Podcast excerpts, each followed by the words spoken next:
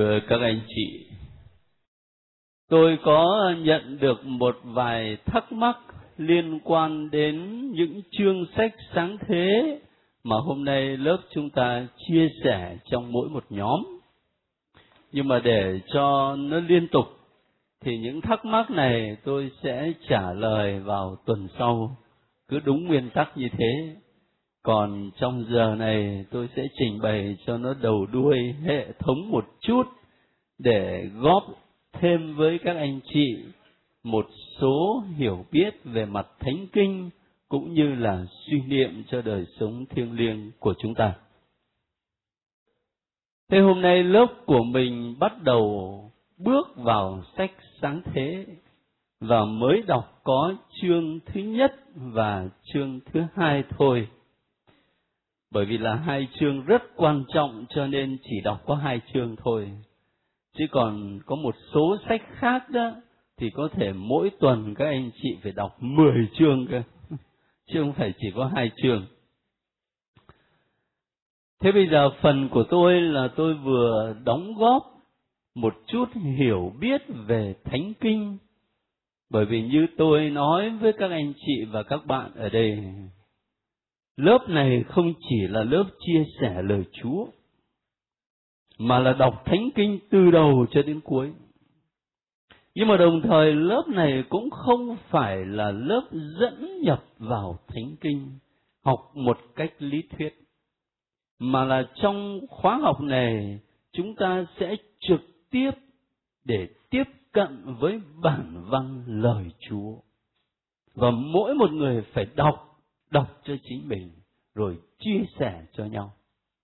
Thế thì nó có cả hai mặt như vậy, cho nên trong những giờ họp chung lại như thế này, tôi sẽ gợi ý thêm một số khía cạnh để chúng ta hiểu biết hơn về Thánh Kinh và đồng thời cũng thấy lời Chúa gắn với đời sống của hội thánh, với đời sống đức tin của mình như thế nào. Thế cho nên bây giờ để từng bước một, trước hết ta nói về ngũ thư. Ngũ thư là gì? Ngũ thư là năm cuốn sách đầu của bộ Thánh Kinh. Như vậy, năm cuốn sách này là những sách nào? sáng thế rồi gì nữa xuất hành đúng rồi rồi gì nữa lê vi rồi dân số rồi đệ nhị luật. Gọi là ngũ thư. Năm cuốn sách đầu tiên trong bộ thánh kinh. Và ở trong tiếng Hebrew, tiếng Do Thái, người ta gọi là Tô Ra. Cho nên thỉnh thoảng có đọc sách đó, mà thấy người ta viết là Torah thì hiểu là như thế này. Và tiếng Việt Nam của mình thường dịch cái từ này thành là lề luật. Chúa Giêsu nói chẳng hạn toàn thể lề luật và các tiên tri đều quy về hai điều răn đó. Toàn thể lề luật, tức là các sách ở trong bộ ngũ thư này, nó là căn bản, và đồng thời giáo huấn của các tiên tri đều quy về hai điều răn mến Chúa yêu người. Một cái nhìn rất là tổng quát như thế để chúng ta đi từ cái tổng quát rồi mình mới đi vào chi tiết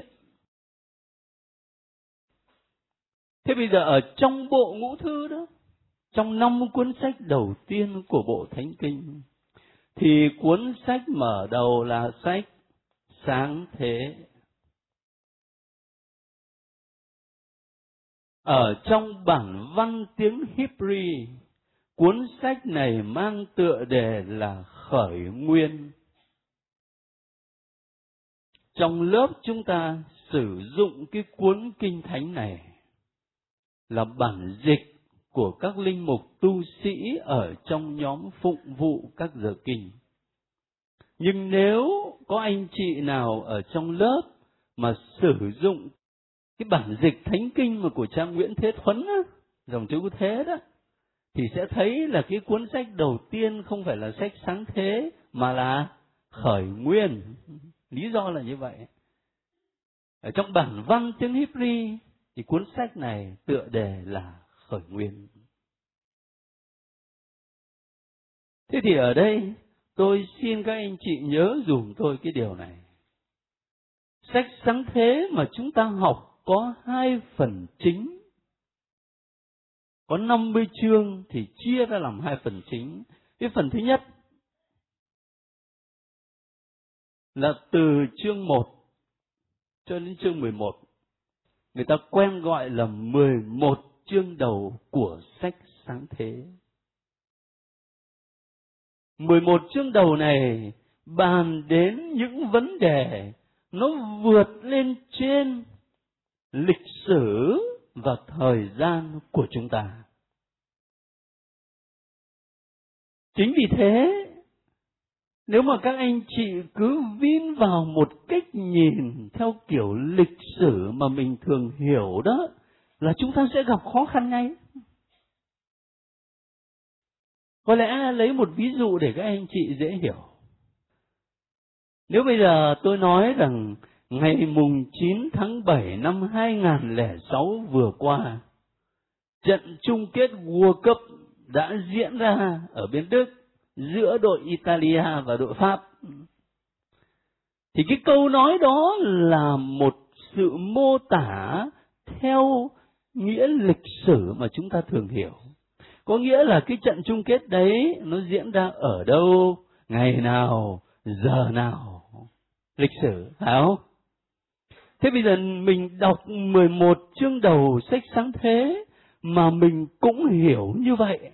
Tức là lúc đấy có cái ông phóng viên nào ông ấy đứng đấy. Thế là ông quan sát xem là Chúa dựng nên Adam với Eva như thế nào. Hiểu như thế có đúng không? Làm gì đã có ai đâu mà quan với sát.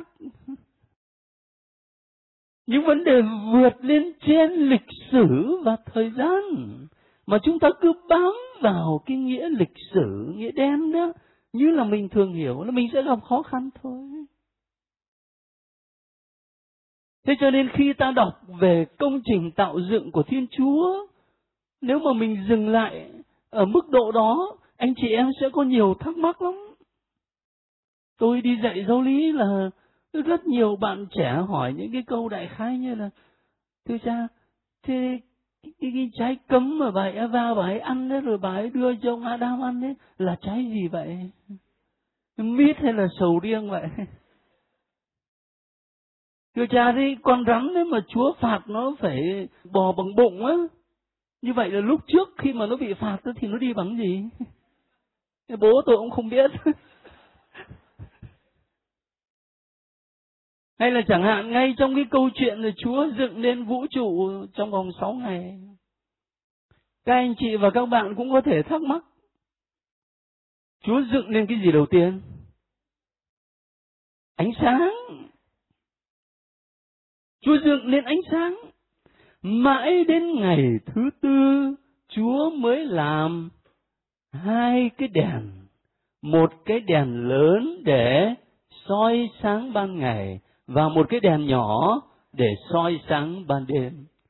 Thế như vậy thì ánh sáng mà trước cái ngày thứ tư đó, thứ ba, thứ hai với thứ nhất đó, thì ánh sáng nào? Thấy không? Mình sẽ kẹt ngay.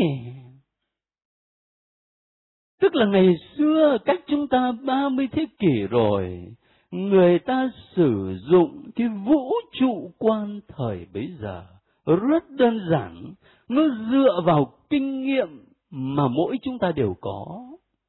Chẳng hạn như là khi ta đi ra chỗ biển khơi rộng lớn như Vũng Tàu hay là Nha Trang chẳng hạn, mình thấy cái mặt đất của mình nó hình phẳng như thế này, đúng không?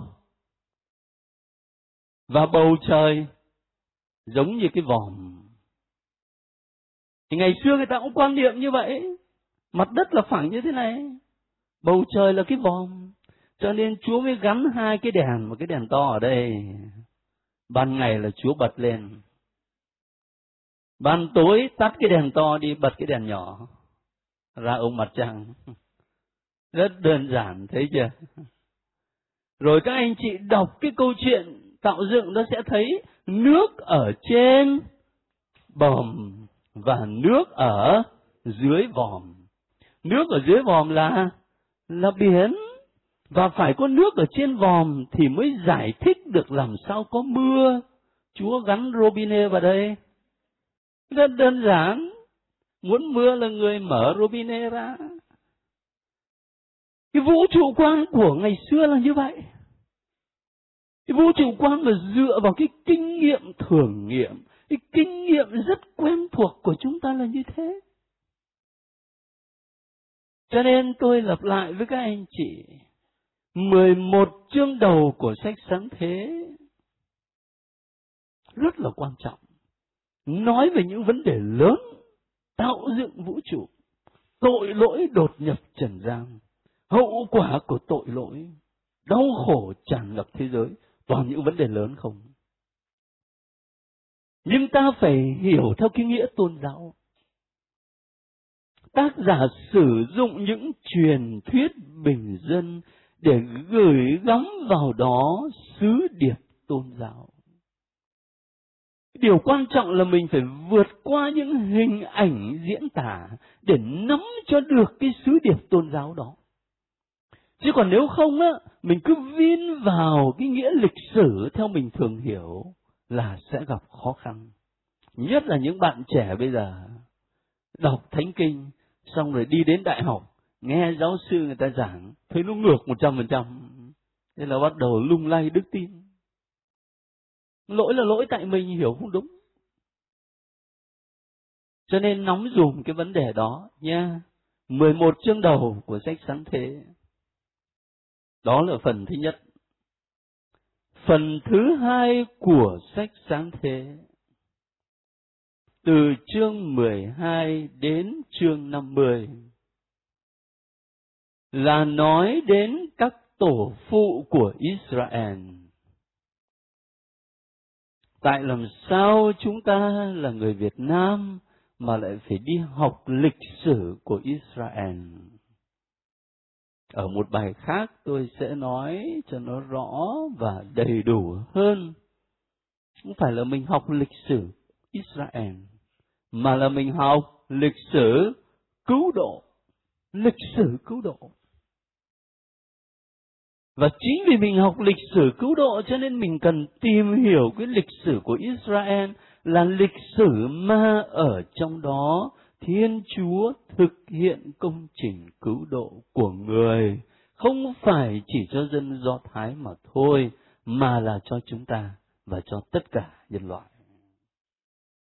Thế thì trong những chương từ 12 cho đến 50, ta sẽ đọc từ từ về các tổ phụ của Israel, nào là Abraham, Isaac, Jacob, rồi Giuse, rồi từ đó mới dẫn đến sách xuất hành là thời mà dân Do Thái làm nô lệ bên đất Ai Cập. Cứ từng bước một ta đi, không có gì phải vội vã cả. Thế sau khi các anh chị có một cái nhìn tổng quát về ngũ thư này, về sách sáng thế hay còn gọi là khởi nguyên, thì bây giờ chúng ta đi vào cái phần của mình ngày hôm nay là hai chương đầu của sách sáng thế. Chương 1 và chương 2. Ở đây nó lại có một vấn đề về mặt uh, nghiên cứu chú giải thánh kinh chúng ta không có đi sâu vào bởi vì không cần thiết lắm. Nhưng cũng nên có một chút hiểu biết để không lấy làm ngỡ ngàng.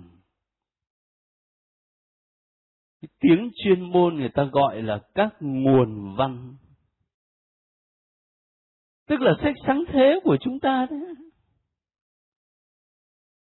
và mở rộng ra là toàn bộ ngũ thư. Thuở xưa là người ta cứ cho rằng là một mình ông mô xê ông biết. Từ đầu đến cuối. Nhưng mà sau này khoa chú giải thánh kinh đó, người ta tìm hiểu và phân tích rất kỹ thì mới khám phá ra không phải do một tác giả viết mà là có bốn nguồn văn bốn nguồn văn nguồn văn thứ nhất, ký hiệu viết tắt là J nguồn văn thứ hai, ký hiệu viết tắt là E nguồn văn thứ ba, viết tắt là P và nguồn văn cuối cùng viết tắt là D. Tại sao? Cái nguồn văn thứ nhất viết tắt là J đó là bởi vì khi nói về Thiên Chúa, người ta sử dụng từ ra về để nói về Thiên Chúa. Nguồn văn thứ hai viết tắt là E, bởi vì khi nói về Thiên Chúa, người ta sử dụng từ Elohim. Cái nguồn văn thứ ba người ta viết tắt là P. Dịch ra tiếng Việt Nam đó thì nó không còn là P nữa, mà nó là tư tế. Cái giọng văn có vẻ trang trọng Rồi nguồn văn cuối cùng viết tắt là D, dịch ra tiếng Việt Nam cũng hơi giống giống đệ nhị luật. Có lẽ tôi nói như thế thì nó còn trừu tượng lắm. Bây giờ mở thử thánh kinh, tôi chỉ cho một chỗ, thấy liền. Tôi chỉ cho một chỗ thôi, chứ còn không có giờ để mà xem nhiều chỗ. Mở ngay sách sáng thế, chương một, câu một Ở đây các anh chị thấy chương một, câu một viết rằng, lúc khởi đầu Thiên Chúa sáng tạo trời đất. Thấy không? Rồi đến câu thứ ba thì viết làm sao? Thiên Chúa phán liền có ánh sáng. Rồi, thế bây giờ mở tuốt xuống dưới cái câu gọi là chương 2 đó, sang hẳn chương 2. Ngay câu đầu tiên, Câu 1. Thế là trời đất cùng với mọi thành phần đã hoàn tất. Ngày thứ bảy, Thiên Chúa đã hoàn thành công việc người làm. Khi làm xong mọi công việc của người, ngày thứ bảy, Thiên Chúa nghỉ ngơi. Khi nói về Thiên Chúa đó, người ta dùng cái từ Elohim mà bản tiếng Việt của chúng ta dịch là Thiên Chúa. Bây giờ chỉ xuống một chút xíu thôi. Cái chỗ mà câu 4B của chương 2 đó, vườn địa đàng đó. Thì các anh chị đọc làm sao? Ngày Đức Chúa là Thiên Chúa làm ra đất và trời. Rồi xuống cái câu 7. Đức Chúa là Thiên Chúa lấy bụi từ đất nặn ra con người thổi sinh khí vào lỗ mũi và con người trở nên một sinh vật. Ở đây khi nói về Thiên Chúa thì người ta diễn tả làm sao? Đức Chúa, chứ có nói Thiên Chúa không? Đức Chúa là Thiên Chúa. Và nếu về nhà mà mở cái bản của cha Nguyễn Thế Thuấn đó, thì Ngài sẽ không có dịch là Đức Chúa, mà Ngài dịch là ra về Thiên Chúa. Cha Thuấn dịch thật sát, ra về Thiên Chúa. Còn bản của chúng ta dịch là Đức Chúa để cho dễ hiểu. Thấy khác nhau chưa? Đấy, ngay ở chương 1 và chương 2 thôi. Chưa có nói gì xa. Cho nên từ chương 1 câu 1 cho đến chương 2 câu 4a là của một nguồn văn, đó là nguồn văn tư tế, một cái giọng văn trang trọng. Và khi nói về Thiên Chúa thì sử dụng từ Elohim. Còn từ chương 2 mà câu 4b trở đi, ta có một trình thuật sáng tạo khác, hấp dẫn hơn, gần gũi hơn, cụ thể hơn về việc Chúa dựng nên Adam và Eva đó là của nguồn văn ra về. Thì nói về Thiên Chúa gọi là Đức Chúa hay là Ra-vê Thiên Chúa. Đấy, một cái chi tiết chỉ cho các anh chị thấy nó có sự khác biệt như vậy. Tôi mới nói đấy, chúng ta không cần phải tìm hiểu quá sâu về vấn đề này. Thế nhưng mà biết một chút để nắm vấn đề thôi. Thế bây giờ ta đi tiếp. Sau khi mình hiểu những cái nguồn văn, có bốn nguồn văn để hình thành tác phẩm, hình thành sách sáng thế và cả bộ ngũ thư nữa. Thì bây giờ các anh chị đã đọc hai chương đầu rồi. Tôi xin tóm lại một số những chủ đề lớn mà chúng ta cần quan tâm. Chủ đề lớn thứ nhất, Thiên Chúa tạo dựng vũ trụ. Nó có một số chi tiết mà không biết là cả lớp đọc rồi có quan tâm không? Thiên Chúa tạo dựng vũ trụ mà Ngài tạo dựng mọi sự từ hư vô. Chương 1 câu 1 Hư vô tuyệt đối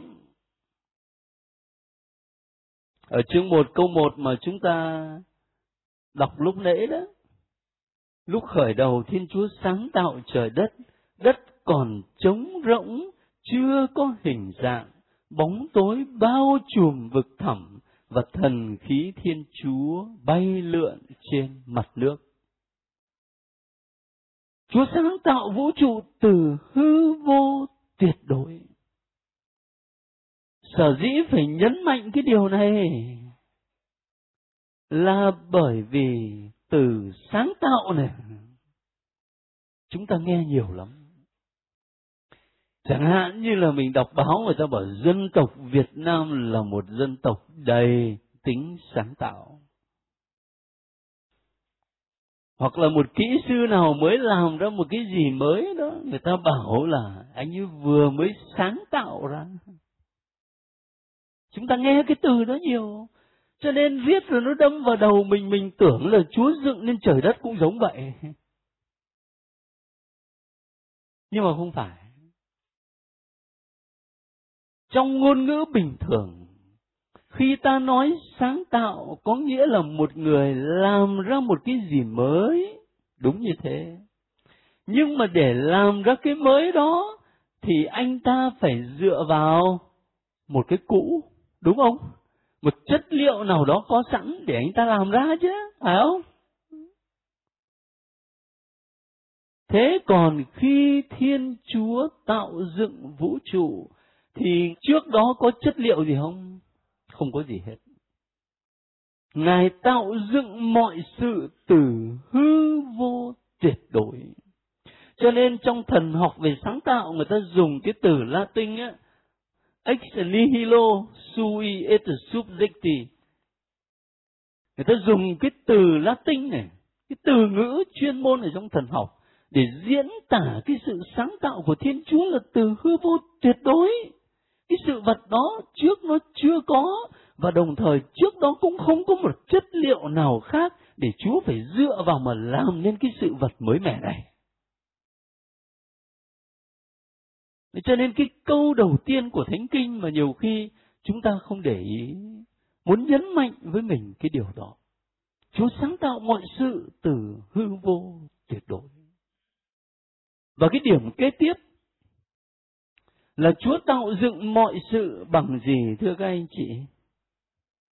Bằng lời. Đúng như vậy. Chúa tạo dựng mọi sự bằng lời quyền năng của người. Bằng lời quyền năng của người. Hãy có ánh sáng thì có ánh sáng. Cho nên có một người, một viên đại đội trưởng mà thưa với Chúa Giêsu rằng, lại thầy con không đáng được thầy vào dưới mái nhà con, nhưng xin thầy phán một lời thôi. thì đứa bé ở nhà con, nó được lành mạnh. Lời Thiên Chúa tạo dựng vũ trụ vạn vật bằng lời quyền năng của người. Và Thiên Chúa chữa lành cho chúng ta cũng bằng lời quyền năng của người. Thiên Chúa tha thứ cho các anh chị và tôi khi chúng ta phạm tội và làm cho chúng ta trở nên một con người mới cũng bằng lời của người. Lời quyền năng. Thiên Chúa tạo dựng mọi sự như vậy đó. Thế thì ở đây này, nó đi xa hơn một chút. Nếu Thiên Chúa đã tạo dựng mọi sự, thì như vậy, cái vũ trụ này chính là công trình của Chúa và ở trong vũ trụ này để lại cái dấu vết của Chúa. Khi ta đi ở trên bãi biển, ta bắt gặp những bàn chân in trên cát. Ta biết rằng trước khi mình ra bãi biển sáng sớm, đã có một ai đó thức dậy sớm hơn mình và đi dạo trên bãi biển, để lại cái dấu vết. Tương tự như vậy, vì Thiên Chúa là đấng tạo dựng vũ trụ, cho nên vũ trụ này, trái đất này để lại cái dấu vết của người. Và khi ta chiêm ngắm vũ trụ, chiêm ngắm cái vẻ đẹp của thế giới này, mình phải nhận biết Thiên Chúa có mặt. Các anh các chị về có giờ lấy thư của Thánh Phaolô gửi tín hữu Roma chương 1 câu 20. Thánh Phaolô nhấn mạnh cái điều này. Khi mà ta chiếm ngắm vũ trụ thì ta có thể nhận biết Thiên Chúa. Bà mẹ của Thánh Don Bosco ngày xưa, bà ấy dạy con cầu nguyện không phải là bằng cách dẫn vào nhà thờ mà thôi đâu. Mà dạy con cầu nguyện giữa thiên nhiên, chỉ cho con nhìn ngắm cái cảnh trời đẹp như thế nào, núi non hùng vĩ làm sao, rồi dạy con cầu nguyện tạ ơn Chúa, chúc tụng Chúa. Nhiều khi ta quên mất cái điều đấy. Ta quên mất cái việc mà chiêm ngắm vẻ đẹp ở trong thiên nhiên để mà nhận ra Chúa, cảm tạ Chúa, chúc tụng Chúa. Thế thì khi học cái bài về tạo dựng này là mình được nhắc nhớ cái điểm đó. Thế cùng với việc Thiên Chúa tạo dựng vũ trụ một chủ đề rất quan trọng ở trong hai chương đầu này đó là về con người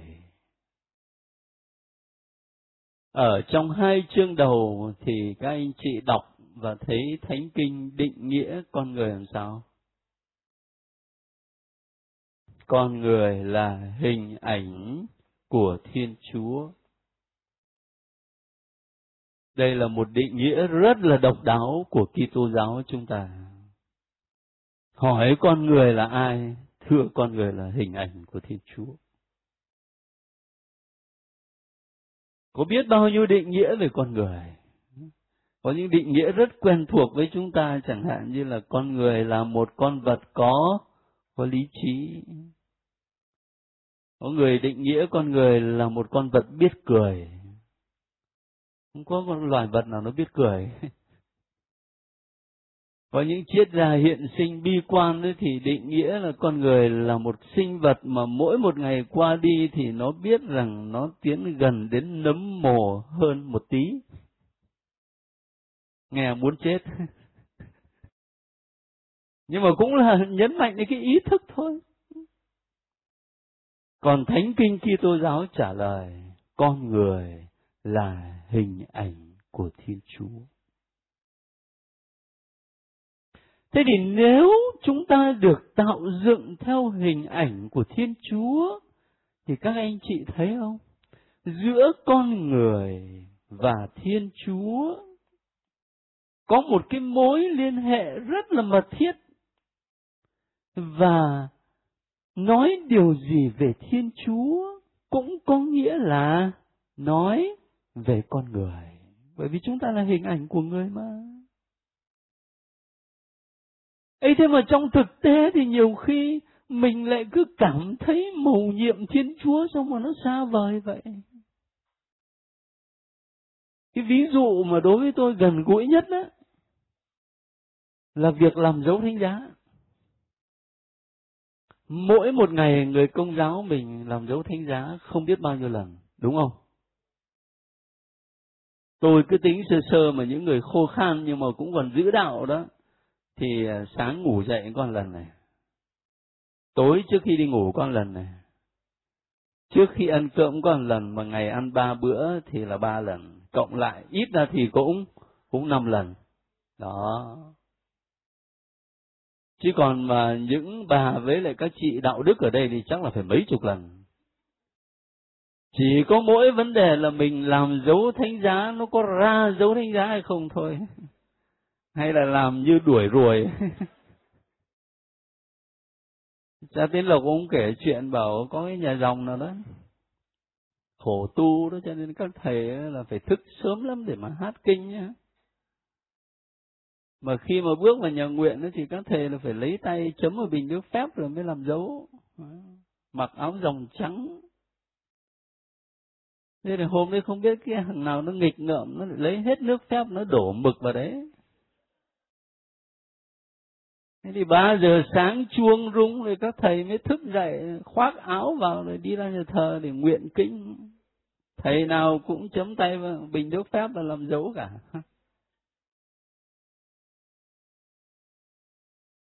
Lúc đấy thì không ai ý thức cả, nhưng mà sáng hôm sau thì mới phát hiện ra, không ông nào đủ bốn dấu cả. Trung bình là chỉ được có hai chấm. còn có vị, có một chấm. Đấy là gọi là làm dấu thánh giá như phải ruồi. Nhiều khi chúng ta cũng làm vậy, vội vã làm vậy. Mà nói gì thì nói thì làm dấu thánh giá đối với người công giáo là quen lắm. Và các anh chị nhớ coi, mình làm dấu thánh giá là mình tuyên xưng mầu nhiệm gì vậy? Chúa ba ngôi nhân danh cha và con và thánh thần mình vẽ ở trên chính thân xác mình chứ không phải vẽ ở trên không khí nhé trên chính thân xác mình một hình thánh giá và miệng mình đọc nhân danh cha và con và thánh thần có nghĩa là nó gần lắm nhưng mà lạ lùng là trong thực tế mà cứ nói đến mầu nhiệm Chúa bà ngồi là chúng ta cứ tưởng tượng như ở đâu. Tôi nói đúng không? Rõ là như thế. Mình có cảm tưởng màu nhiệm Chúa ba ngôi, mình nói đến Chúa Giêsu thì được chứ còn Chúa ba ngôi xong mà xa lạ quá.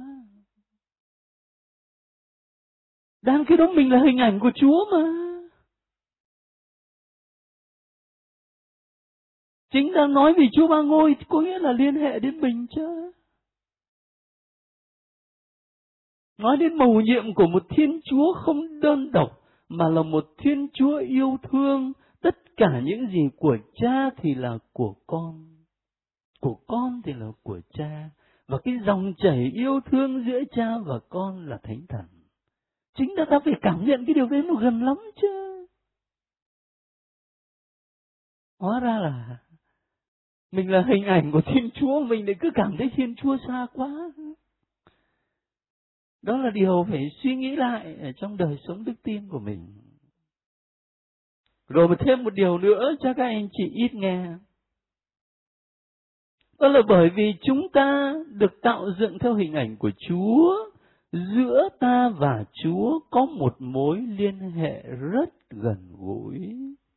Cho nên, dù Thiên Chúa vô hình, nhưng con người có thể khởi đi từ những kinh nghiệm của mình để suy nghĩ về Thiên Chúa. Mình là hình ảnh của Chúa mà. Ngôn ngữ chuyên môn trong thần học gọi là loại suy. Loại suy. Dĩ nhiên là rất giới hạn. Bởi vì mình là loài thọ tạo. Chúa là đứng tạo hóa. Cho nên xa cách ngàn trùng, rất giới hạn. Nhưng bởi vì Chúa tạo dựng ta theo hình ảnh của người, cho nên con người có thể khởi đi từ kinh nghiệm của mình để mà suy nghĩ về Thiên Chúa. Chẳng hạn, các bà mẹ dựa vào cái kinh nghiệm của một người mẹ thương con, yêu con, đến nỗi chết cho con, hiến toàn bộ cuộc đời cho con. Từ cái kinh nghiệm của một người mẹ, ta có thể nói về Thiên Chúa, về tình thương của Chúa. Và trong thanh Kinh có, thấy không? Thanh Kinh có cái câu là, có người mẹ nào mà nỡ bỏ đứa con mình đã cưu mang 9 tháng 10 ngày. Nhưng mà cho dù người mẹ có bỏ con đi nữa, thì ta, ta cũng không quên người đâu. Thấy không? Chúa nói từ cái kinh nghiệm của con người để diễn tả về Chúa. Vẫn có những người mẹ bỏ con trong cuộc đời này. Vì nhiều lý do khác nhau. Nhưng mà cho dù mẹ có bỏ con thì Chúa không bỏ chúng ta. Thế tôi muốn nói với các anh chị nó có hai chiều nhé. Cái chiều thứ nhất á, là nếu ta được tạo dựng theo hình ảnh của Chúa thì giữa ta và Chúa có một mối liên hệ rất là gần gũi. Cho nên những gì nói về Chúa ta phải cảm nhận từ đó mà suy niệm cho chính mình. Và thứ hai là bởi vì mình được tạo dựng theo hình ảnh của Chúa, cho nên ta có thể dựa vào cái kinh nghiệm của con người để suy nghĩ về Chúa. Lúc nào mà học đến ông vua David á, thì có một cái một cái minh họa rất là cụ thể để thấy được David từ cái kinh nghiệm làm cha của mình cư xử với đứa con của mình như thế nào mà từ đó ông ấy khám phá ra được dung nhan của Chúa là cha và Chúa là cha yêu thương mình như thế nào, như mình thương con mình. Đấy cái kinh nghiệm nhân loại của chúng ta. Và như thế mình mới cảm thấy là Chúa gần gũi với mình. Cho nên ở đây khi nói về con người, dựa vào hai chương đầu của sách sáng thế, tôi xin các anh chị nhớ cái điểm quan trọng đó là hình ảnh của Thiên Chúa. Rồi thứ hai, cũng ở trong trình thuật tạo dựng của cả hai nguồn văn trong chương 1 và chương 2. Chúng ta thấy có một điểm khác nữa, con người có nam, có nữ. Ở trong trình thuật thứ nhất đó, thì ở chương 1 câu 27 Thánh Kinh viết rằng Thiên Chúa sáng tạo con người theo hình ảnh mình. Thiên Chúa sáng tạo con người theo hình ảnh Thiên Chúa. Thiên Chúa sáng tạo con người có nam có nữ. Chứ không phải chỉ có đàn ông không? Mà cũng không phải chỉ có đàn bà không? Có nam, có nữ.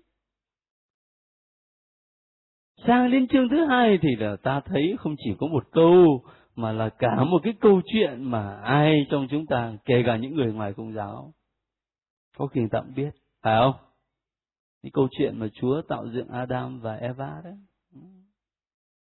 Thành thử ra, con người ở đây là con người có nam này, có nữ. Nhưng mà ở đây có một số yếu tố chúng ta nên quan tâm. Bình đẳng. Ở trong bài trình thuật của chương 2 về việc Thiên Chúa tạo dựng con người. Các anh chị nhớ nhé. Khi mà Thiên Chúa ờ, tạo dựng con người thì là Ngài lấy đất nắn hình người rồi thổi hơi vào lỗ mũi, đúng không? Ừ. Thế rồi sau đó Thiên Chúa tạo dựng bà Eva thì người tạo dựng làm sao? Nếu chúng ta đối chiếu ở cái câu 19 đó, chương 2 câu 19 đó, thì các anh chị thấy thế này này. Đức chúa là thiên chúa lấy đất, nặn ra mọi dã thú, mọi chim trời và dẫn đến với con người. Xem con người gọi chúng là gì, hễ con người gọi mỗi sinh vật là gì thì tên nó sẽ là thế. Ở chỗ này có nói đến cái chuyện là chúa nặn ra dã thú xong rồi chúa thổi hơi vào lỗ mũi không? Không có nhá. Không có.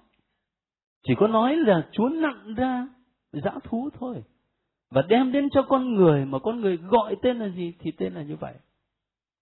Thế rồi bây giờ đến lúc mà chúa dựng lên bài eva đó, thì chúa có lấy đất mà nắn như là nắn dã thú không? Lại không? Chúa lại cho ông ấy một giấc ngủ đê mê, rồi chúa mới rút cái xương sườn và từ cái xương sườn của ông, chúa mới làm nên một người đàn bà tên là eva. Thế thì các rabbi do thái đó, trong một cuốn sách mà tôi đọc, người ta mới cắt nghĩa là tại sao chúa không rút lấy một cái xương đầu mà làm nên đàn bà? Hay là sao chúa không lấy cái xương mắt cá của ông adam mà làm nên bà eva mà chúa lại lấy cái xương sườn? Họ trả lời rằng, nếu mà chúa mà lấy xương đầu thì khổ các ông. Suốt đời nó leo lên đầu ngồi. Mà chúa mà lấy xương mắt cá thì lại khổ các bà. Chồng là trả đạp liên tục. Nhưng mà chúa lấy xương sườn ở bên cạnh trái tim để dựng nên người phụ nữ cho nên người nam và người nữ yêu thương nhau.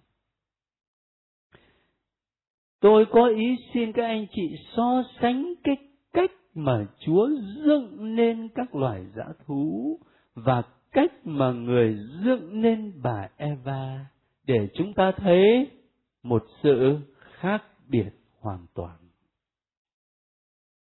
và đồng thời một chi tiết mà ta vừa nói đó là Chúa dựng bà Eva bằng cách lấy xương sườn của Adam để thấy hai người gắn bó, nhưng mà trước hết là sự bình đẳng. Bình đẳng và đồng thời thêm một yếu tố, đó là bổ túc cho nhau. Đàn ông ở một mình thì không tốt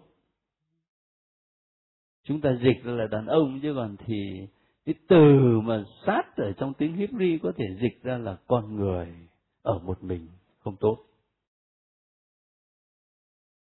Người nam và người nữ bình đẳng nhau nhưng mà đồng thời bổ túc cho nhau. Thế thì trong lịch sử của thế giới, ta chứng kiến hai điều nó liên hệ đến chuyện này. Điều thứ nhất là bất bình đẳng Chuyện này ở Việt Nam thì thấy rất rõ trong lịch sử.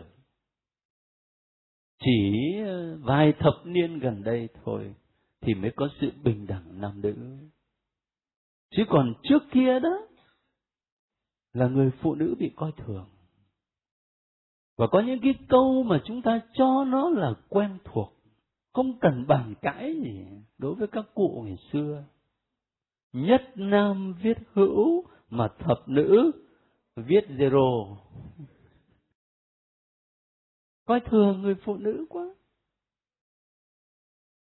Trai thì năm thê bảy thiếp mà gái thì chính chuyên có một chồng. Cũng là bất công. Nó vẫn có đó một cái sự phân biệt nam nữ. Cho nên á, ta tưởng tượng mà coi Thánh Kinh được viết cách đây 30 thế kỷ nhá. Việt Nam mình cách đây 50 năm vẫn còn tình trạng bất bình đẳng như vậy. Mà Thánh Kinh được viết cách đây 30 thế kỷ nhá. Mà đã nói đến sự bình đẳng như thế này là đáng quý lắm. Ấy. Rồi một điểm thứ hai, đó là ngày hôm nay. Bây giờ thì người ta bình đẳng. Có lẽ nó lại còn đi quá đà nữa đi quá đà là bởi vì giống như ở bên mỹ tôi ở bên mấy năm thì người ta vẫn nói nửa đùa nửa thật mà có lẽ là nó có thật ấy. Thứ nhất đấy là trẻ con. Thứ hai là phụ nữ. Thứ ba là là chó. Thứ bốn là là đàn ông. Mới nói chuyện ở trong nhà cơm ấy, thì cha chỉnh là ngài học ở bên pháp về ngài bảo ở bên pháp nó thêm cái thứ năm nữa hỏi cái thứ năm là gì? Thứ năm là linh mục. Linh mục, xếp hàng chót. Cho nên không những là bình đẳng mà bây giờ sợ người ta đang đi quá đà. Nhưng mà cái vấn đề của ngày hôm nay này, các anh chị để ý này, nó liên quan đến cái tình trạng bổ túc này. nam nữ bổ túc cho nhau thế nhưng ngày hôm nay, xem ra đang có khuynh hướng để muốn xóa đi tính độc đáo của mỗi giới.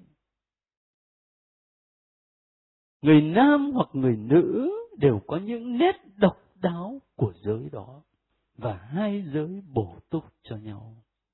Nhưng mà ngày nay xem ra đang có khuynh hướng là người ta xóa đi cái tính bổ túc đấy xóa đi cái tính độc đáo của người nam cũng như của người nữ. Riết rồi thì nữ cũng như nam nam cũng như nữ. Và rồi thì lại đang có khuynh hướng hôn nhân là đồng tính luyến ái. Thế cho nên khi ta đọc thánh kinh mà ngồi suy niệm cho nó kỹ, ta mới thấy là à, đúng là lời Chúa là lời sống thật. Lời được viết ra từ bao nhiêu thế kỷ mà ngày hôm nay đọc nó mình vẫn thấy nó chạm đến những vấn đề của bây giờ. Và soi sáng cho mình về những vấn đề ngày hôm nay, chứ không phải chỉ là trong quá khứ. Và đồng thời, khi nói đến cái khía cạnh con người có nam có nữ này một điều nữa tôi thấy hết sức quan trọng đó là ngay trang đầu của thánh kinh thiên chúa đã thiết lập nền tảng của gia đình nền tảng của gia đình có những yếu tố giúp cho ta thấy đâu là căn bản nền tảng gia đình chính Chúa liên kết này. Hai người nam nữ nên một với nhau. Rồi thì họ cộng tác với Chúa trong việc sinh sản con cái, trong công trình tạo dựng những con người mới. Cái nền tảng gia đình đã được thiết lập. Thánh Kinh nói là chính Chúa tạo dựng bà Eva cho Adam mà. Cho nên chính Chúa liên kết. Và bởi vì điều gì Chúa liên kết thì con người không được phân đi. Thì thưa các anh chị, tôi nói ra thì chắc nhiều người hơi ngỡ ngàng. Nhưng mà bây giờ so sánh đi, so sánh cái tính bất khả phân ly của đời sống hôn nhân với luật độc thân trong đời sống linh mục, thì hai cái luật đó bên nào nặng hơn? Tôi dám nghĩ là nhiều người công giáo sẽ bảo cái luật độc thân của mấy ông cha là nặng hơn nhiều. Dạ thưa không. Bởi vì luật độc thân đó là luật, luật, luật của hội thánh. Luật của hội thánh. Còn bất khả phân ly của vợ chồng là là luật của Chúa. Mà vì vậy hội thánh không thể thay đổi được. Sau này Chúa Giêsu nhắc lại cái câu này. Người nam lìa bỏ cha mẹ mà kết hợp với vợ mình và cả hai nên một. Chúa Giêsu nhắc lại cái câu đấy và Chúa Giêsu thêm điều gì Thiên Chúa đã liên kết loài người không được phân đi. Nền tảng lời Chúa, nền tảng thánh kinh. Cho nên ngày hôm nay giáo hội công giáo chúng ta nhiều người chê là khắt khe quá, khó tính quá. Nhưng mà thực sự giáo hội không thể đi ngược lại với giáo huấn của Chúa. Giáo hội không ở trên Chúa, mà giáo hội là tôi tớ của Chúa, tôi tớ của tin mừng, của phúc âm. Ở đây ta thấy những nền tảng cho đời sống gia đình, chính Chúa liên kết, và cả hai nên một. Cái từ nên một này là chúng ta theo cái cái nhìn của tây phương một cái nhìn nhị nguyên cho nên khi nói nên một đó, là người ta chỉ có nghĩ đến cái chuyện nên một ở trong thân xác. Tinh thần thì không. Và đấy là cái thảm họa cho chúng ta. Tôi vẫn nói với mấy bạn thanh niên giờ so sánh đi. Một anh thanh niên mà đi ra mấy con đường của Sài Gòn thì gặp mấy cô đứng ở dưới gốc cây ấy, gọi là người Việt gốc cây nữa. Rồi lên một với người ta với lại một đôi vợ chồng chính thức, người ta liên một với nhau thì hỏi hai cái sự liên một nó có giống nhau không? Giống sẽ được. Nó chỉ giống về mặt thể lý, nhưng mà không thể có một cái ý nghĩa nhân văn như nhau. Đấy là đứng ở trên bình diện nhân văn thôi, chưa nói gì đến bình diện tôn giáo. Khác lắm. Cho nên chúng ta phải hiểu cái từ nên một ở đấy nó rộng hơn vợ chồng gắn bó với nhau, nên một với nhau trong cái ý nghĩa toàn diện. Rồi cộng tác với chúa vào việc sinh sản con cái. Công trình tạo dựng những con người mới. Hai chương đầu của sách sáng thế này rất là phong phú vô cùng. Đây là chúng ta có một tiếng đồng hồ cố gắng nói đến một số điểm nào là chính yếu thôi những dấu vấn chính yếu, hàm chứa ở trong này, chứ ta không có nhiều thời giờ để mà khai triển nó rộng hoặc là đi sâu hẳn vào một lĩnh vực nào. Bởi vì đây không phải là lớp thần học, mà là một khóa thánh kinh giúp nhau để đọc, để suy niệm, để hiểu và sống lời chúa thôi. Thế cho nên chúng ta tạm dừng ở đây, ha?